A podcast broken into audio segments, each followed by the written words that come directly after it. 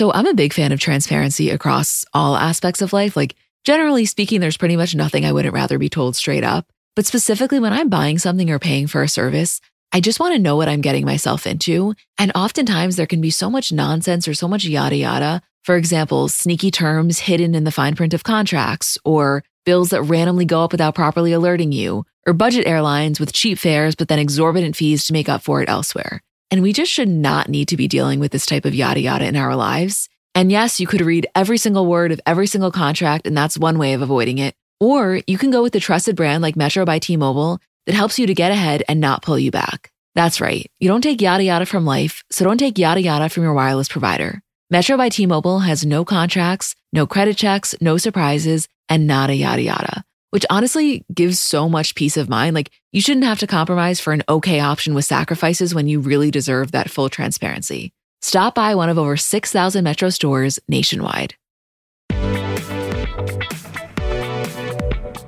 Hi, guys. I'm Emma. And I'm Isabel. And welcome back to another episode of Comments by Bravo. Hey, it's So good to be back.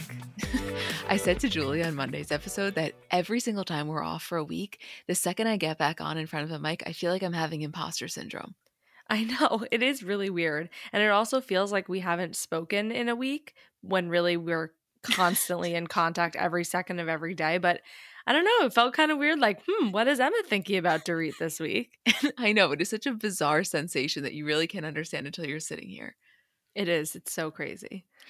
So, big news that I'm sure you all are aware of by now Taylor Armstrong is joining Real Housewives of Orange County. She is the first housewife ever to make the jump across franchises since Housewives premiered back in 2006 with Orange County.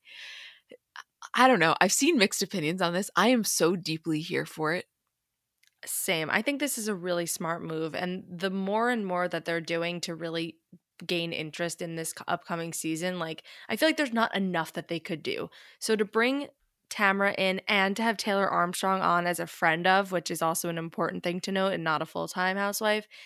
I mean, come on, I'm sold. Like, I-, I think that is the smartest move they could make because they really had to bring out the big guns for me, it wasn't even so much that Taylor really delivered at Bluestone Manor, and I'm thinking that she's going to bring it now to Orange County. It's not even so much that. I think more so, it's that one of the reasons I think my interest was dwindling in Orange County was because we were losing the depth. Like there was no more history. And so you're bringing back Tamra. We have Heather Dubrow back. We're bringing in Taylor. It just feels like it's adding some depth back. Taylor being on Ultimate Girls Trip was in some ways priming us for this to happen. And I think it just is sort of the perfect follow up. But overall, this has nothing to do with Taylor's quote performance. It's 100% about the nostalgia. It's that she is automatically iconic in everybody's eyes because she was there in the earliest days of Beverly Hills and brought so much to the show that just purely seeing her in an Orange County setting and on a different show is like a thrill enough for me, truly, even if nothing that crazy happens. I gotta tell you though, if I'm Vicki, I am livid. Oh. Absolutely livid. I can't imagine what is going on on Vicki's like text messages, especially with Tamra, but even with the other women that she's been on the show with in the past or with Andy and producers just absolutely flipping out. Do you think that they'll add her in the mix? I feel like they have to, just as a friend of. I, don't know. Maybe, maybe I'm off. I just feel like, you know, think about it. So much of Tamra's time, I have to imagine, is occupied with Vicki anyway. That it would definitely be a natural integration. No part of it would feel forced. Well, I don't know how much in real life and all the time that they're actually spending together or talking. Definitely talking, but not spending physically together. So maybe they'll bring her on just for a couple cameos, just to make us all happy and make her happy. We were talking about this exact thing maybe a month or so ago, and I don't remember if we ended up cutting it or we kept it in the episode, but I remember saying, I really think Taylor going to OC would be such a seamless integration. And when I saw that news, I was like, wait a damn minute. I know that felt like such a far away dream that could never happen. And then it, it did happen. And God, it really makes me happy, I have to say. And this history making, are you kidding? She's making history. This is the real question, though. When did they decide this? Was this a decision pre Ultimate Girls Trip was ever even filmed? Was it something that they decided after the fact based on how she got along with Tamara and Vicki? Was she on Ultimate Girls Trip because they were priming us for this? That is a question I would love to have answered. You know, when she was filming at Bluestone Manor, did she know she was coming back? Is that one of the reasons she was creating what some of us would describe as unnecessary drama with Brandi. I, I don't know. I, I would love to know that timeline. Um, those are all very very valid and questions I would love to know. okay. I feel like it's only fitting to start with Southern Charm because we just finished watching Catherine and Olivia on Watch What Happens. How do you feel about that? I feel great. There's a lot to get into. Yeah, I mean, we were off last week. We're obviously not going to dissect last week's episode in its entirety, but the one scene, or I should say, one of the scenes that needs to be discussed in order to set us up for this week is that conversation between Caleb and Naomi at Olivia's. And I just rewatched it before we started recording this. The interaction between Caleb and Naomi, just that, was three minutes flat. And I swear to you, I could do an entire podcast on just those three minutes. Every second is interesting because it shines a light into where everybody's coming from and the dynamics that clearly go into play. I mean, it was not like a duo I was expecting to have something sort of go down, but now what a good topic for everybody to talk about. Well, here's the thing. I almost wanted to say to Caleb, did you forget that you are fully mic'd and that entire conversation was recorded?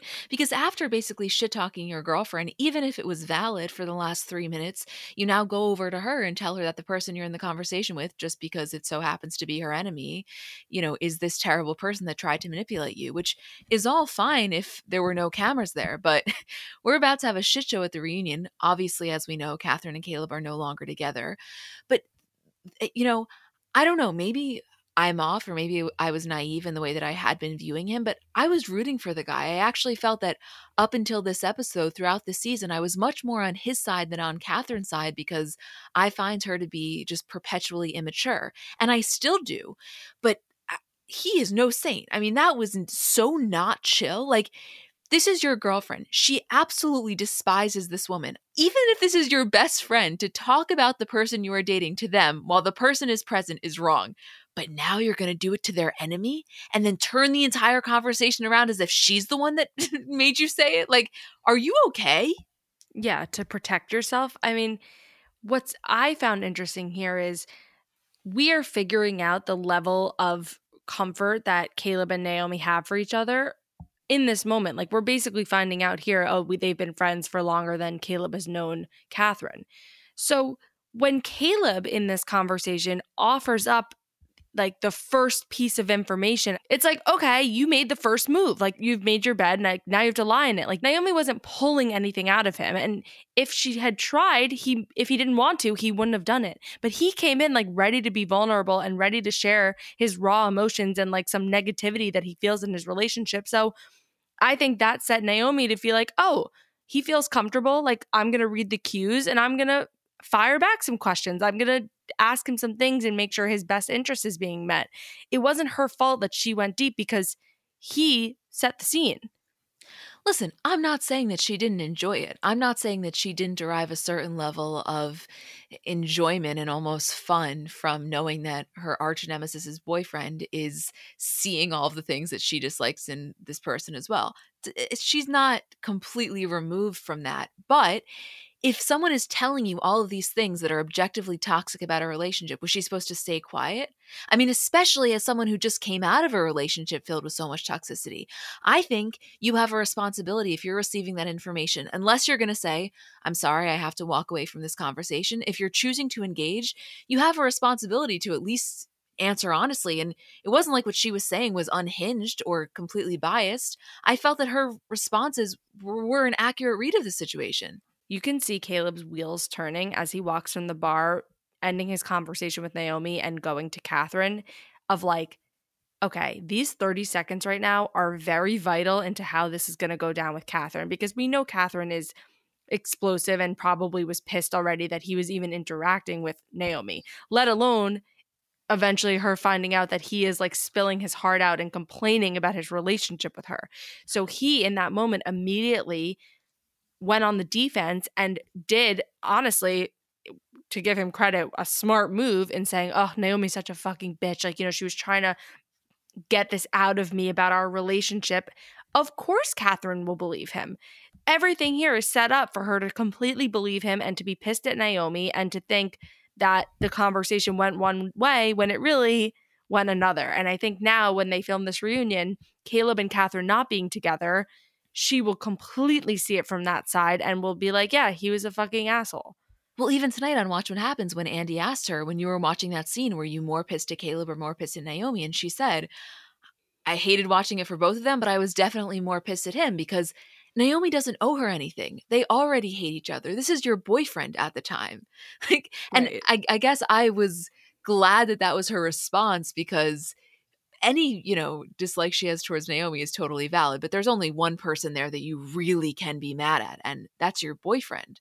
Naomi owes nothing to Catherine. Caleb is literally her boyfriend. They just got back together at this point. So you would think that he would be sort of walking on eggshells. And all this to say, everything Caleb said to Naomi was 100% valid. And I actually think Naomi was giving him really good advice of like, you don't have to be stuck in this relationship. You know, don't have a savior complex. Like, just because you're saying she's your girl doesn't mean you need to be miserable. Like, everything she said was true. And I could actually feel she was passionate because she didn't want him to be stuck in a bad situation. But it could have been much better coming from anyone else, in Catherine's eyes at least. Well, I think that for Naomi, honestly, in addition to maybe, yes, any, you know, subliminal satisfaction she got from the whole thing, I do think there was a part of it that was maybe slightly triggering for her. You know, she just left this relationship that was filled with a lot of red flags. And now someone who she's known for a very long time is recounting a situation to her that is filled with red flags.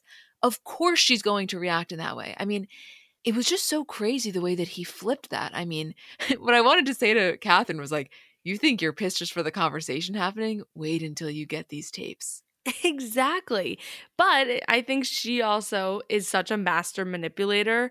It just makes sense that like Caleb would pull a move like that, you know? I think that's just sort of like the toxic environment that they're used to of things just going down like that. Well, I honestly think, and again, I may sound naive for saying this, when I was watching these episodes up until this one, I was like, wow, how is a guy that is this level headed with Catherine, who isn't a bad person necessarily, but she is just slightly unhinged. And I'm watching this, I'm like, it makes a lot of sense. They're both yes. in it for the drama. You know, he is not as innocent in this as I thought he previously was. And honestly, I've seen a lot of comments or criticism about him really wanting to blow up his potential celebrity, which I don't think is a criticism. Anyone who does reality TV, clearly you want to be famous. But that was definitely more at play here. Absolutely. I mean, he could be easily a full time member on the show.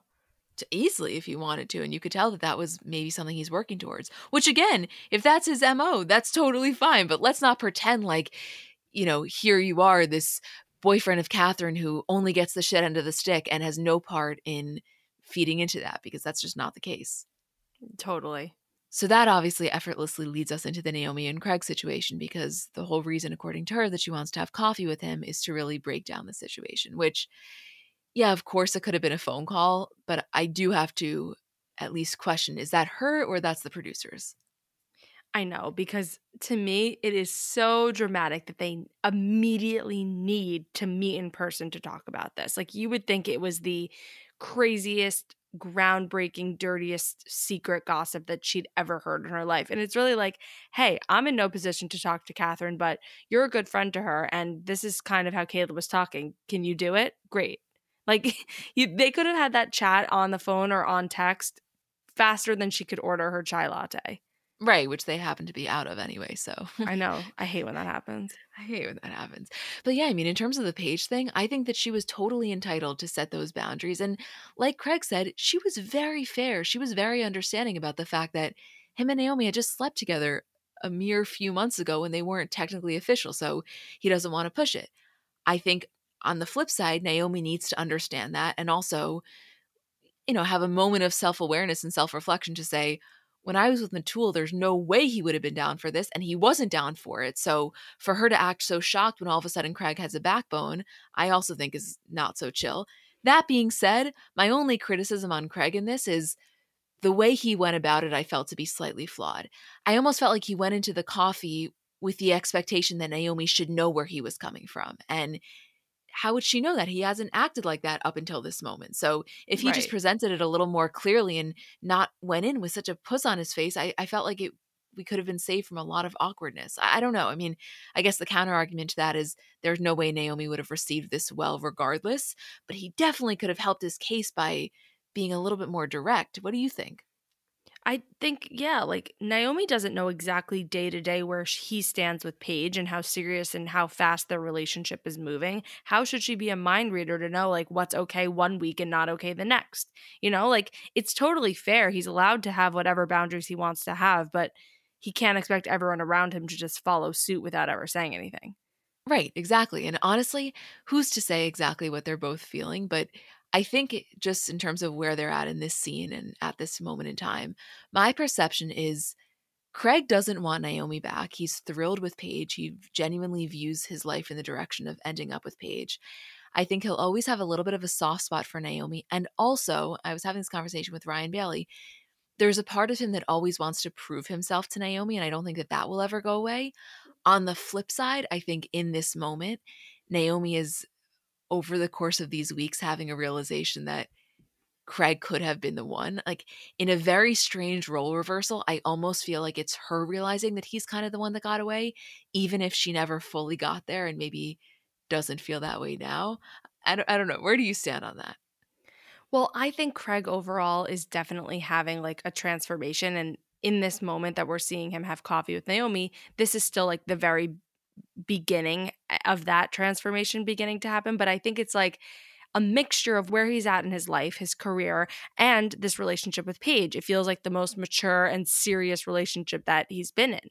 So Naomi to now see him as this sort of like Craig 2.0 and the actual like mature version of that is actual marriage material versus like the fuckboy boyfriend. She's like, oh shit, if I had stayed in it for the long haul, this is what I would have ended up with. Who's to say that's actually what would have happened? I mean, you know, everybody changes and all of these experiences contribute to who he's become. But even Catherine on Watch What Happens Live tonight was saying she hung out with Craig and Paige last night and that his whole energy is different and them together is just magical and he's a completely different person. And I think Naomi, of anyone, is feeling that. Like if you and I are sitting home feeling that, imagine how his ex girlfriend, who they lived together and she at one point in time imagined building a life with, feels. Oh, absolutely. Are you kidding? I think that for her, she's having like a total mind fuck and it's happening not only in front of him but also on camera in more ways than one. You know, let's not forget she's also just coming out of this really toxic relationship. And so in addition to how objectively evolved Craig has become, it's also in comparison to a really unhealthy dynamic she was just experiencing. You know, I think that there's something to be said for when it comes to Charleston that there's probably a comfort in ending up with someone else who's also from Charleston because they kind of just get the way they do things there. But honestly, I think that for Craig, ending up or potentially ending up with someone like Paige that really looks at it from a different angle is maybe one of the best things he could have ever done for himself. Yeah, that's what I think Naomi though is looking at him as like her safe comfort place. Like she knows his background, she knows his friends, she knows his family. It's sort of like her comfort zone. So coming out of this relationship with Metul and going back to him is sort of like coming home again. And it must be really hard because I think there's probably a huge part of her that feels like maybe he'll just want me back, especially because they had those times where they slept together. Like I think that also really messed her up. And I'm not saying she's jealous and crying and wants him back that badly, but I'm not saying she's not. Well, yeah. I mean, when she was in her confessional in the light blue dress, she said something. I don't have the exact line, but something like, you know, if Craig's in a relationship with Paige, I am not going to be the one pursuing anything. You know, let that be very clear. She didn't say, I'm not, I don't want to be pursuing anything with him. I think that if Paige, you know, like I think that if Paige wasn't in the equation, and there's nothing wrong with that, that she would be handling this a lot differently. Right. Because if you read between the lines, it's like, I will respect his relationship. Okay. So if he's not in a relationship, that means you would definitely be continuing to pursue it. So that definitely, I mean, God, tangled web dynamics going on here. Yeah, it's really, really tangled. I, I don't know. I, Charlotte's so- web is literally shaking. literally i just find it so interesting and i think you know maybe part of that is if you've been in a relationship where you maintained a friendship with your ex and maybe some sort of sexual contact, you know how challenging it can be to navigate this new territory. And so I just feel like we're getting a really authentic view of that. I, it doesn't feel like bullshit to me. I mean, some of the stuff is obviously slightly contrived. Maybe they wouldn't be having coffee in person to discuss the Catherine situation. But when you have an ex that there were that many emotions involved, this shit is real. Alexa, play That Should Be Me by Justin Bieber, as my friend Julie likes to say. okay, Madison and Austin and Olivia. This whole thing is so- Oh god, talk about Charlotte's fucking web.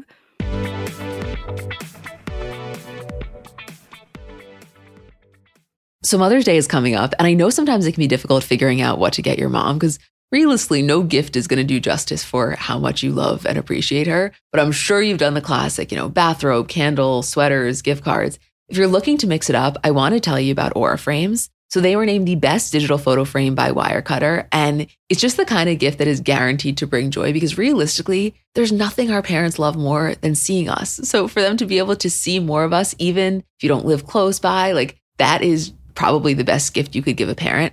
They're Wi Fi connected. They come with unlimited storage, so you can share as many photos as you want from your phone to your mom's frame. And it's easy to set up. It takes about two minutes to set up a frame using the Aura app. We have one in my kitchen, and every time my dad comes down for breakfast, like it just makes him so happy. There's pictures of me, pictures of me and my parents when I was little, pictures of my grandparents. Like I think as a parent, you never get sick of that. And it's just the kind of gift I know she will love. Right now, Aura has a great deal for Mother's Day. Listeners can save on the perfect gift by visiting auraframes.com to get $30 off plus free shipping on their best-selling frame. That's A-U-R-A frames.com. Use code CBC at checkout to save. Terms and conditions apply.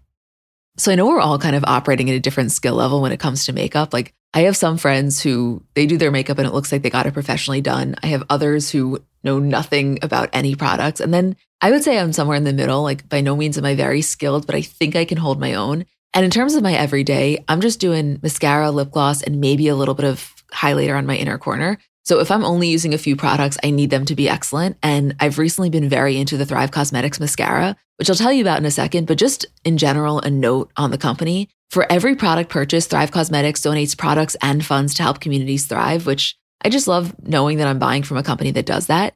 And in terms of their mascara, so it's the Liquid Lash Extensions mascara. You guys have seen that. It's the viral turquoise tube. I've saw it all over social media before I ever started using it. And it's a unique formula that creates tubes around each eyelash to lengthen them. It's also super easy to remove. So it slides right off with warm water. It doesn't leave smudges. And the ingredients are really nourishing. So they support longer, stronger, and healthier looking lashes over time. It really just gets the job done. Like you will see what I mean when you try it. Refresh your everyday look with Thrive Causemetics, luxury beauty that gives back. Right now, you can get an exclusive 10% off your first order at thrivecausemetics.com slash CBC. That's Thrive Causemetics, C-A-U-S-E-M-E-T-I-C-S dot com slash CBC for 10% off your first order.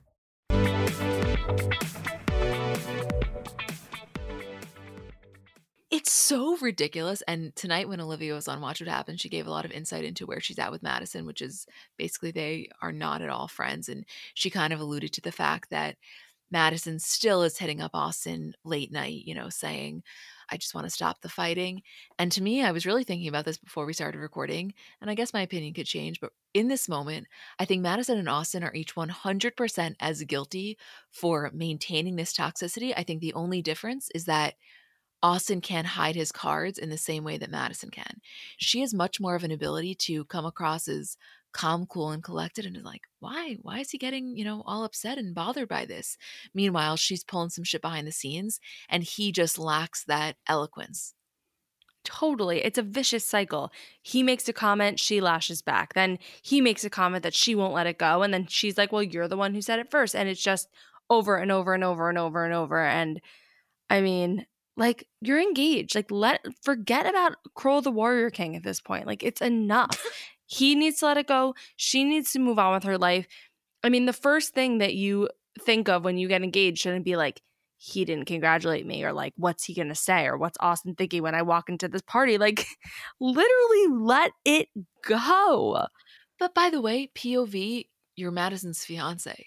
You know how like you know how pissed I would be if I get engaged to someone and then I see them on television being visibly upset that their very toxic ex didn't congratulate them. It is so bizarre. and then he's upset because she didn't personally call him up to like let him know that she got engaged. Like, what do you mean, Austin? You were supposed to watch her Amazon Live like the rest of us. Right. exactly. These two are so it makes sense. It really does make sense why they were in that cycle for so long because neither of them can let it go. And you know Maybe what? they're just made for each other, honestly. In a way, yes, if it didn't if it wouldn't just completely blow up. I mean, it's so bad. I, I don't I don't really think though that Olivia was at all in the wrong for inviting her. I mean, she said it even tonight on Watch What Happens. She was like, we had been pleasant. I didn't want my opinion of her to be entirely formed by what he said to me. I get it if for him that's a deal breaker because his mindset is so warped on the whole thing, but I, I don't think she did anything wrong. Or I don't either. Yeah. They they need they need some serious help. You know, by the way, Sumi fucking love Pringle on my screen. Poor guy. He just wanted to be invited to Charlotte with the boys. He just wants to help Catherine get Caleb's attention. Like, he's just a great guy. Do you think that he's hot? Like, I don't know. I just have a thing for all the guys on this show. So who's to say? I know, I know. Oh, sometimes I'm like Whitney. Oh, I could definitely be. I could definitely be Patricia's daughter-in-law. I was gonna say that that's not an attraction to Whitney. That's an attraction to Patricia's Birkin collection. A hundred percent. I actually am glad you said Shep because I want to talk about what Olivia said on Watch What Happens Tonight when they were talking about Shep and Taylor's breakup. And she said, You know, I know that it started as a break and there are some things that he needs to work through, and it's not fair for her to be on pause while he works through those things. But her tune, and she's very, very close with Taylor, her tune was that. I mean, my perception was that she feels hopeful that there's a potential rekindling. I know this is sad, but like, I hope not. Nothing's going to change. Shep is the definition of you can't teach an old dog new tricks. Right. I mean, unless there's some real deep therapy and self reflection, and he decides, I want to part ways with this old version of myself, and I really want to do the whole marriage and kids thing, and he really commits to that deeply, then yeah, no, it's it's completely and entirely unfair to her. Because by the way, you know, on the flip side, if he really doesn't want that and he wants a life of non monogamy and no kids and a lot more freedom, that's totally fine. You're not a bad person for not wanting marriage and kids. It's only shitty when you string your partner along that does want that. Absolutely. And like, yeah, it's just better off, truly. I mean, even seeing their interactions that weekend that he was away, her anxiety level, like, that's no way to live. We said that. That is just a torturous life and you can't help but feel that way. She's not wrong to feel that way. She's been burned and she knows his past. But like is that really what you want to set your life up for the rest of your weekends apart to be? Exactly. That's it's entirely unsustainable for both parties. Absolutely.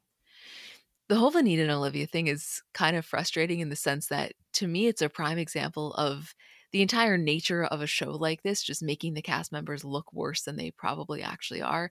Meaning, Venita and Olivia were never friends. Like these levels of conversations did not need to take place for a fight that was so short lived from two people that don't even really know each other that well. But because everything needs to be dramatized, it, to me, it just made them both look worse than they probably are in actuality.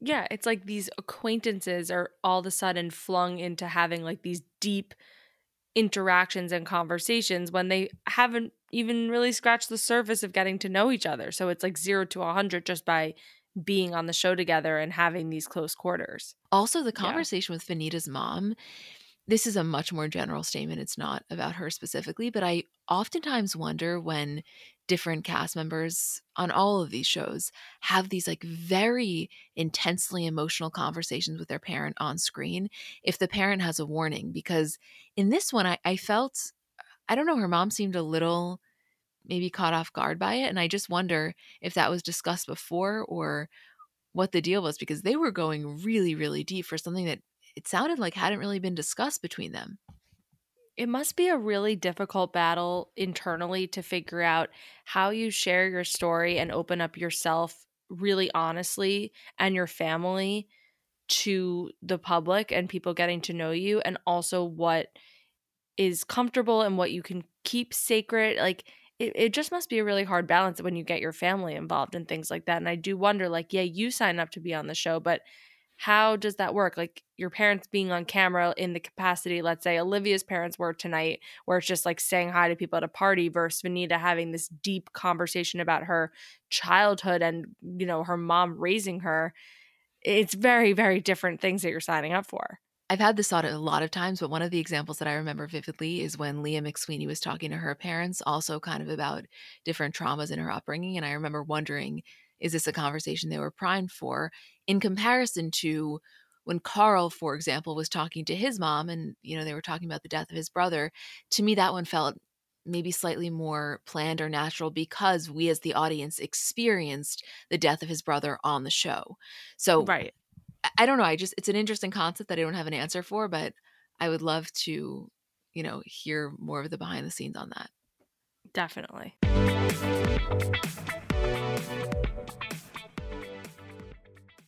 Okay, so anyone who knows me, and honestly, at this point, anyone who listens to the podcast, because I guess we've just gotten real close around here, knows that I do not wear bras. And like, that's not some sort of an over exaggeration. You can ask any of my friends. I truly do not ever wear bras. However, there have recently been some circumstances where, like, I just have to. I've been saying yes to more things. I feel like we've been going to more events, and there are just some outfits. I got to do it. And when I tell you, I have finally found a bra that makes wearing one bearable. Like, I'm never going to be an everyday bra wearer. It's not in the cards for me. But when I have to, the only bras I can wear are Skims, which I'll get into the specific ones in a second. But we all know this comes as no surprise. Like I have been an OG diehard Skims fan since day one. I am a fan of every single product they make. You know the way I feel about the underwear, the clothes, all of it. But now adding bras to the mix, specifically the Fits Everybody t-shirt bra, because you guys know the way I feel about the Fits Everybody collection. I could talk about that for forever, but specifically the t-shirt bra,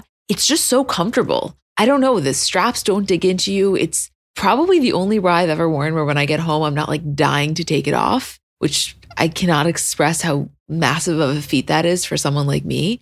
It's just comfortable and it just does what it needs to do. And I am such a fan, which, like, no surprise, I love everything Skims makes. But here to confirm the bras are as good as you would think that they are.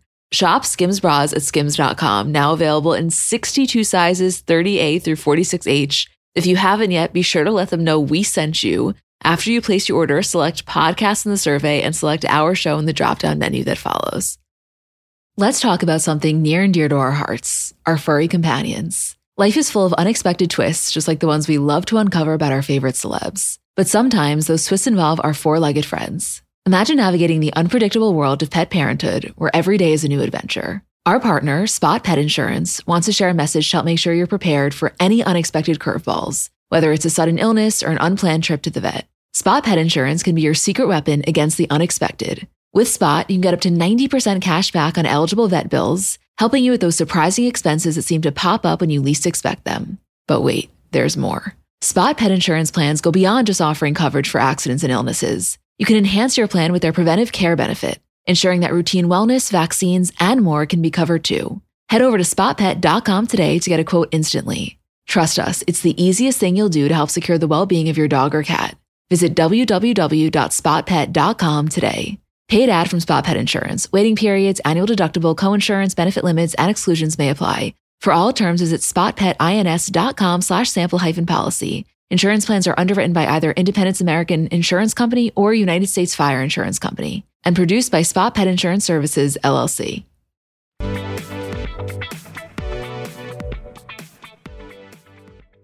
I think we are inching closer and closer to having a pair of She by Sheree joggers in our hands. And I just, I feel it coming and it's so goddamn exciting.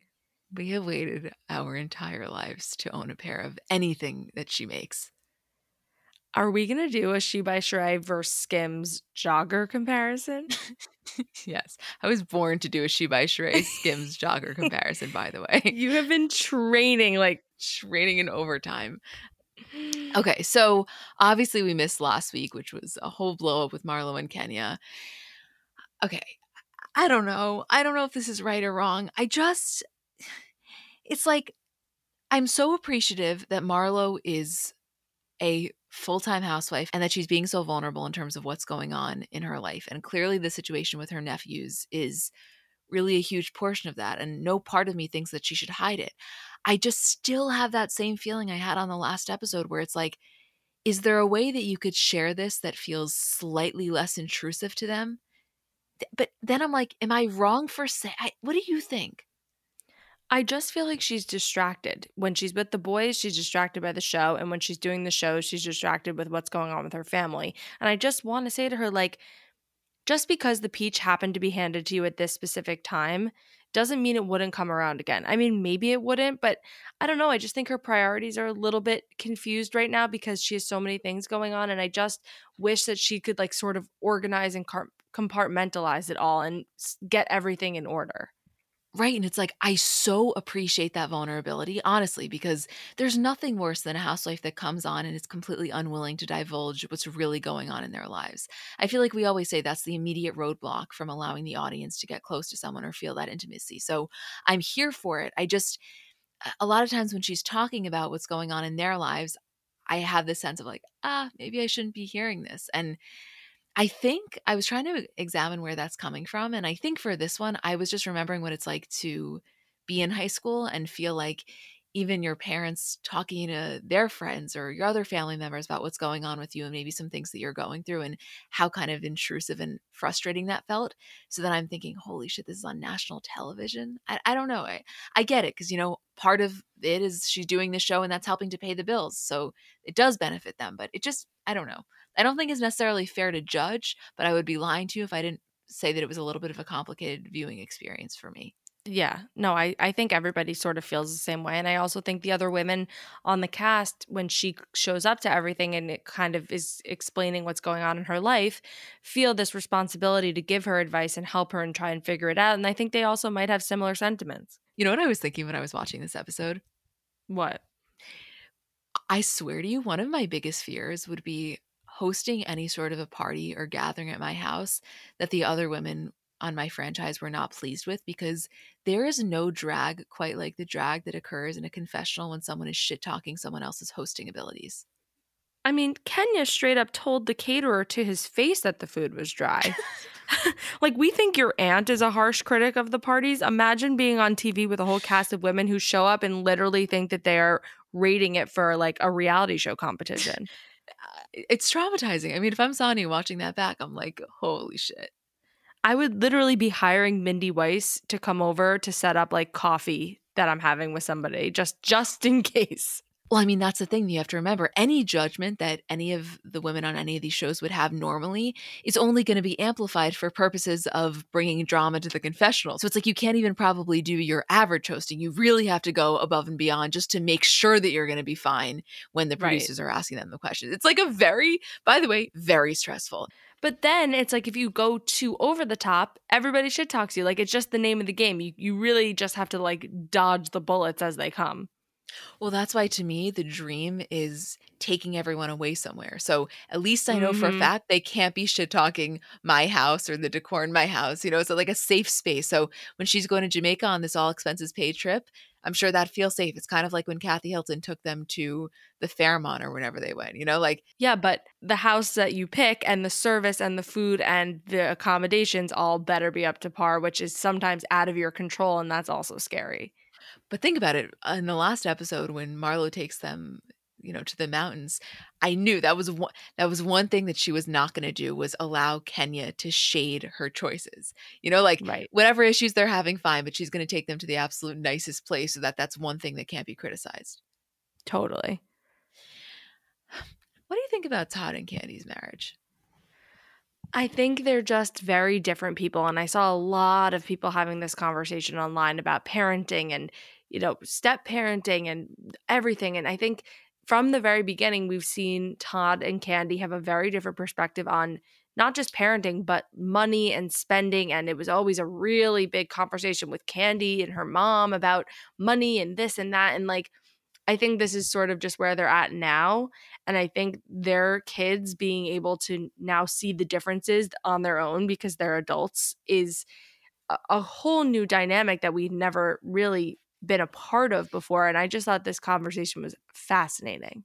it was fascinating because it was so real and you could tell that they are really going through this estate planning and those concerns were entirely valid that were being brought up from their kids but okay I'm trying to think how i want to phrase this i think for me i trust Kandi's perception enough to say that if she's telling us todd is the man that she is meant to be married to i'm going to believe her and i'm going to leave it at that i from my own perception don't get it. I'm I still feel after all these years a piece really? is missing for me.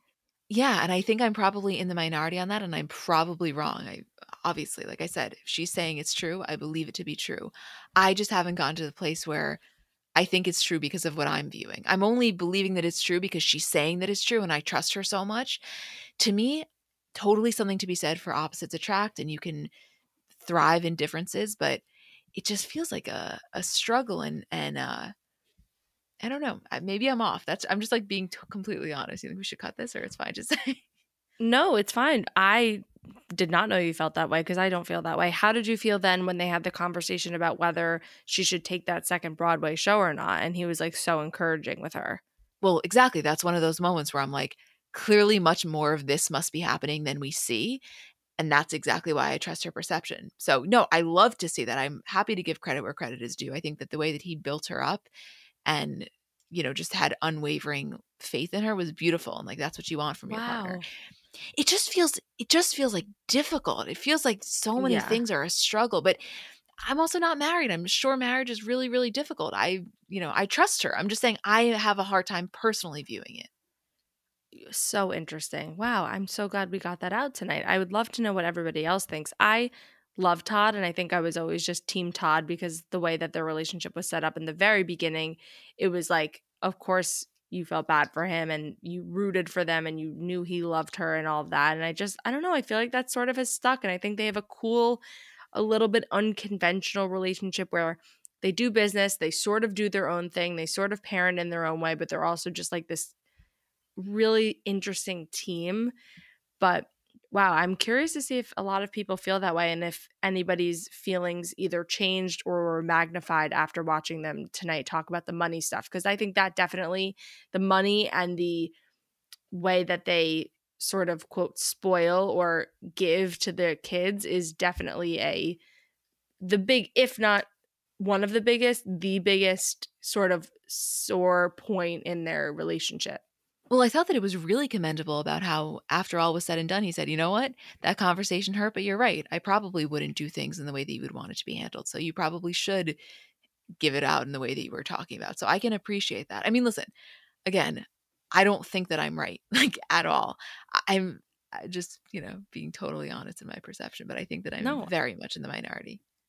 I think it's very important for you to share your feelings. I also think this is a new environment. We've seen them. We've seen them talk about this stuff when it was just the two of them. Now to have their two adult children and then to have to figure it out for these are their children that have like grown up separately and whatever and then their two youngest kids which they really have to make decisions about together because they're minors and they're their children together and not sort of like shared and came in later in the picture it's like there's three phases of this conversation and i was glad that we got to see this one yeah, and I also think that they do a really good job of making the kids' voices feel heard, which I'm sure there's conflicting opinions on that. I know some people may feel like it's a conversation that had to happen just between the two of them and not having the kids there, but I felt that if I was the child, I would like to have that transparency. Right, me too.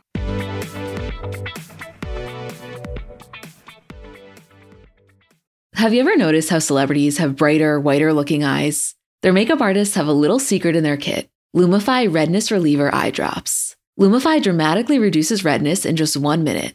It literally happens right before your eyes to help them look brighter, whiter, and more awake for up to eight hours. No wonder it's so loved by influencers, celebrities, and makeup artists, and has over 6,000 five star reviews on Amazon. Lumify is also the number one eye doctor recommended redness reliever eye drop, and it's FDA approved. No bleach, no dyes. Plus, it's made by the eye care experts at Bausch & Lomb. So whether you're on set, on a date, or running on just a few hours of sleep, you can have eyes that look brighter and whiter with Lumify eye drops. When you try it, you'll see that it's what your eyes have been looking for. Check out lumifyeyes.com to learn more.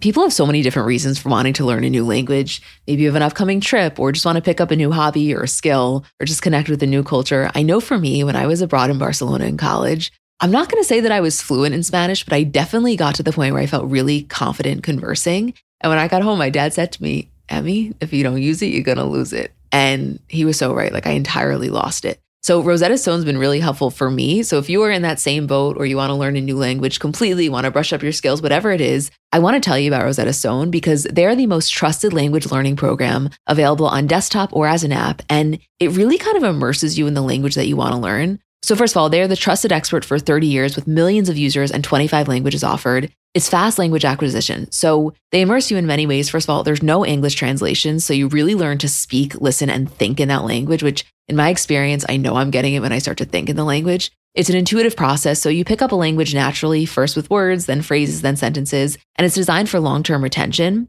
Also, in terms of speech recognition, they have a built in true accent feature that gives you feedback on your pronunciation. And it's convenient. So, desktop and app options with audio companion and the ability to download lessons offline. And it's an amazing value. You're getting lifetime access to all 25 language courses Rosetta Stone has to offer for 50% off, which is a steal. Don't put off learning that language. There's no better time than right now to get started. For a very limited time, Comments by Celebs listeners can get Rosetta Stone's lifetime membership for 50% off. Visit rosettastone.com slash comments. That's 50% off unlimited access to 25 language courses for the rest of your life. Redeem your 50% off at rosettastone.com slash comments today.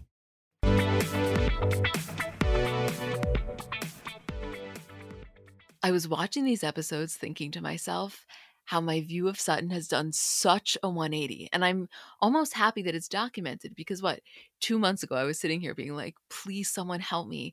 I see this collective celebration for her and I'm missing it. Like, I, I clearly must be missing something. And I'm getting it now. It took me a while to get it, but I'm getting it now because in the face of what could be some really nasty conflict, she has this way of handling it in such an almost abnormal way that it is kind of brilliant she really has quite a backbone. And I don't think that's what you would expect from her. And I think also just understanding like her quirky, sort of weird nature and really getting it like helps you to see these situations a little different. Is she always right? Do I always agree with her? No, but I think she's such a good housewife to have and she really just keeps everybody on their toes in such an interesting way.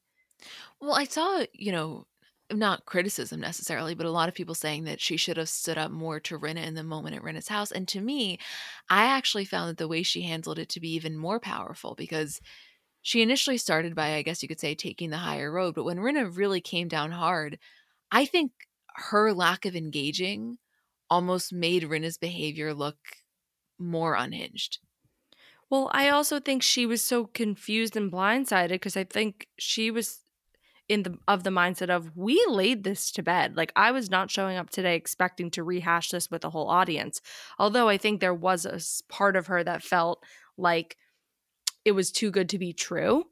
And she even noted like I knew that when you had an audience you would like bring this up and take any opportunity you could to basically embarrass me, but I don't know. I think she handled this well and I also think she saw that Rinna was definitely drunk and that what she was saying, like, although mean and pretty harsh, didn't have like a ton of weight behind it. Cause like the whole argument is somewhat really ridiculous at this point of like, yeah, Sutton made a shady comment about you and it was maybe harmful to you and your husband, you know, made you look bad. It maybe made you embarrassed, but it wasn't the worst thing. I mean, look at all the things Rinna has said in the past. Look what all of them have said in the past. We've we've really dealt with much bigger things. So nobody is so deeply invested or hurt by this.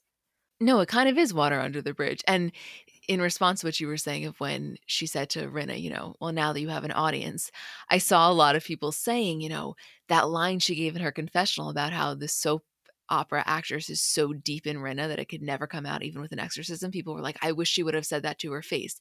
And to me, that was a brilliant line that doesn't necessarily just come off the top of her head. I don't think in that moment she had the words to say that. I don't think it's that she was being a coward. I think that her version of saying that in the moment was saying, You now have an audience. And then when she's in her confessional and has time to reflect, probably that line came to her. But I didn't find that that was her not wanting to say it to Rinna in the moment. I just don't think she had the words in the moment. I think she was completely blindsided and shocked. And now reflecting on the whole conversation and how it all went down and really seeing like why we're even bringing this up again she realized oh like it's all about the show it's all about the act and maybe now Rinna has had time to sort of think what she would really want to say to really get at Sutton like she said she wants to torture her a little bit so to have that time of reflection and get to like have a second act of course she's going to seize it Sutton's line was so good there. It is exactly a soap opera character on a reality show. I just get annoyed for them when I feel that Rinna's being hypocritical because it's like everything is very situation based. And I feel like that's sort of like her MO, which is fine, but it's also not fine. If I'm Sutton, it's not fine. Are you kidding me? I, I'd right. Be, I would. The other thing that's so hypocritical of this entire group is why is Garcelle's loyalty to Sutton questioned so deeply and so extensively, yet no other loyalty in the group feels the need to be questioned. And to me, I feel like that comes from the fact that they all view this as a game, obviously, and there's the entire unspoken element of public perception. And I feel like everyone knows pretty well that Garcelle's view in terms of the public eye is kind of solidified. You know, she's a really good one to have on your side. And I think that in wanting to remove some of the strength from Sutton, probably your best bet at doing so is to remove her support from Garcelle. But since they can't say that and would never say that, it just feels so disingenuous because it's like, what's it to you if Garcelle wants to defend Sutton? I feel like that was the kind of conversation we were having this whole episode was about loyalty and friendship and being a good friend because there was two moments it came up. It was with all of the women talking about Erika and her drinking. And it was also with Garcelle and Erika and, you know, Erika saying, You're too loyal to Sutton and she brings you down. And it's like, overall, I think Crystal, I don't even know or remember which scenario she was talking about, but I think Crystal had the best take of like, being a really good friend and being a loyal friend doesn't mean you blindly back someone and you just follow whatever they do and support them in whatever they do. Like my great friends will call me out or when they see an issue or they think that something needs to be done, they'll make sure it gets done. And I was so in agreement with her of that and I felt like there was just a lot of I don't know, back and forth and I I felt their frustration when Kyle was just so quick with the drinking conversation to say, you know, she's fine, she's fine, she's just having fun. Like, let's not go there, let's not make her life harder. Versus Rinna showing up at her house and saying, girl, it's enough. Like, stop the drinking. This is not a good situation. And I actually give Rinna a lot of credit for that. No, so do I. And that's something that I do think should be acknowledged. But the nerve that Erika has to say that Sutton is a liability to Garcelle when last season the forget about any actual legal issues, right? Because we kind of came to the conclusion that no level of involvement that the women had with Erika could actually be detrimental to them legally, even though that was an initial concern, fine. But let's talk if the sole currency here is public perception. The liability of being friends with Erika, specifically a friend with unwavering support for her, yes. is far is far higher than any liability Garcelle could ever have from being a friend to or defending Sutton. And it is so ballsy of Erika to say that. I mean, what a projection. I wish Garcelle in that moment had said, You think me being friends with Sutton is a liability and brings me down or puts me in danger? Fine, believe that. But let's look at your friends. How do you think Rinna feels? Even Garcelle said Erika Jayne is the most controversial woman, you know, in America or whatever she said. Like, you think Sutton and her like petty little arguments is the biggest thing? Anyone who is still affiliating themselves with Erika after all the shit and the and the rumors and the lawsuits and the things that have been alleged about her. I mean, talk about a fucking liability. Literally, if you look up liability, it's Erika Jayne. Even Bravo having her on the show is a liability, okay? Like, let's talk about that. Right. And but that's what I'm saying. And even if you want to take the approach of like, you know what, they're her friends and that's what they wanted to do. I'm not even saying that they're wrong for doing it. I'm more so saying, let's just call it like it is. you know right. what I mean? Like it's no, it's, that both can so, be true. Yeah. And both both can be true and also Erika is allowed to believe that, but it's like you got bigger fish to fry. Like, let Garcelle make her own decisions. But also, the thing that I find so unfair with this entire accusation is that they're acting as though Garcelle is friends to Sutton in this way of blind loyalty, which she's not. Garcelle right. Garcelle treats, in my experience with watching her, I find that she treats everyone equally in terms of calling them on their shit. She just says how she feels. Which, by the way, sorry not to entirely shift gears, but the crystal conversation at the end that Dorit brought up. First of all, what is going on here? I feel like this entire show, continuing off of two weeks ago, is the exact representation of how to handle an eating disorder conversation in the least delicate way possible. Like, yes, Crystal has been open about her eating disorder both on the show and on Instagram, but that doesn't mean that she wants the contents of a conversation she had with you privately to be divulged. Like, no, Eh, just because she talks about it out loud with you doesn't mean that you have free reign to talk about it out loud with everyone else when she's not even part of the conversation.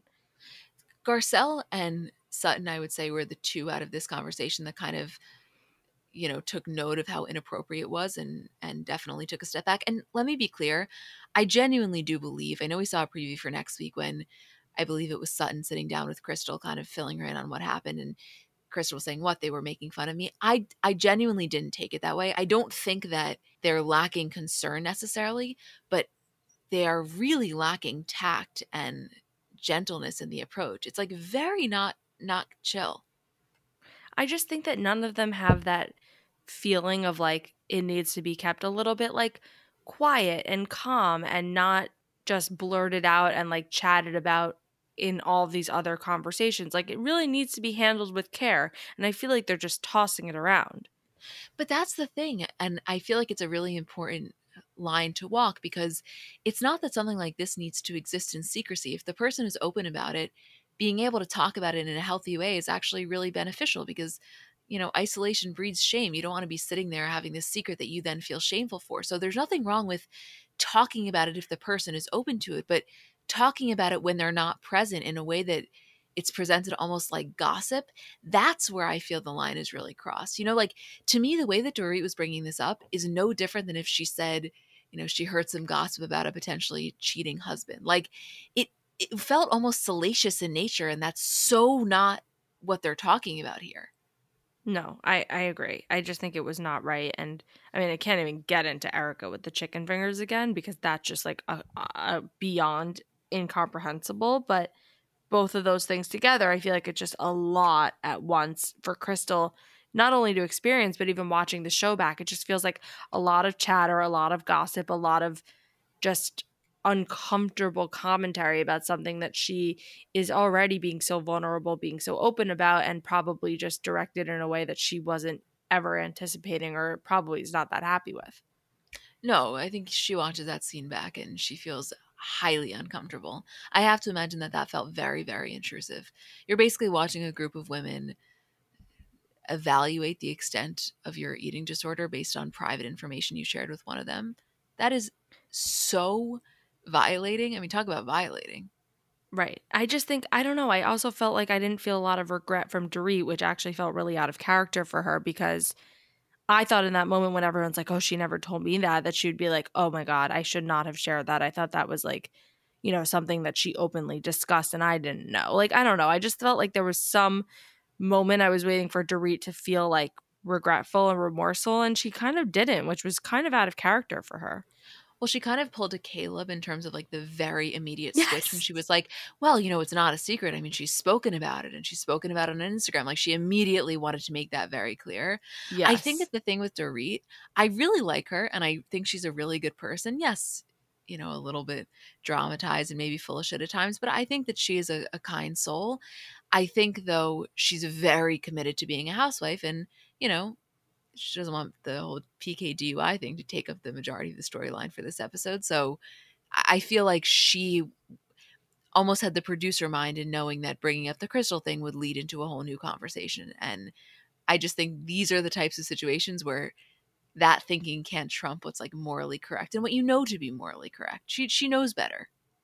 And also to serve as like a reminder to the women and the audience that she has some sort of close personal relationship with Crystal. Like I think that's also important too to feel like she's a leg up where she's on really close good terms with basically everybody who's sitting at the table. Yeah, I don't know. That whole thing kind of rubbed me the wrong way. I don't know. Same. I know that out of all of their houses, Rinna's is not like the most impressive, but some good shit goes down in that backyard. Harry Hamlin throws a beautiful party. Is there anything else that you would like to mention? I think that's it. I missed you so much. I'm so glad we're all caught up. I feel really satisfied. I know. I feel really at peace. Same. Well, we love you guys. Thank you for listening and for letting us do this. And Julie and I will be back on Monday for a regular episode.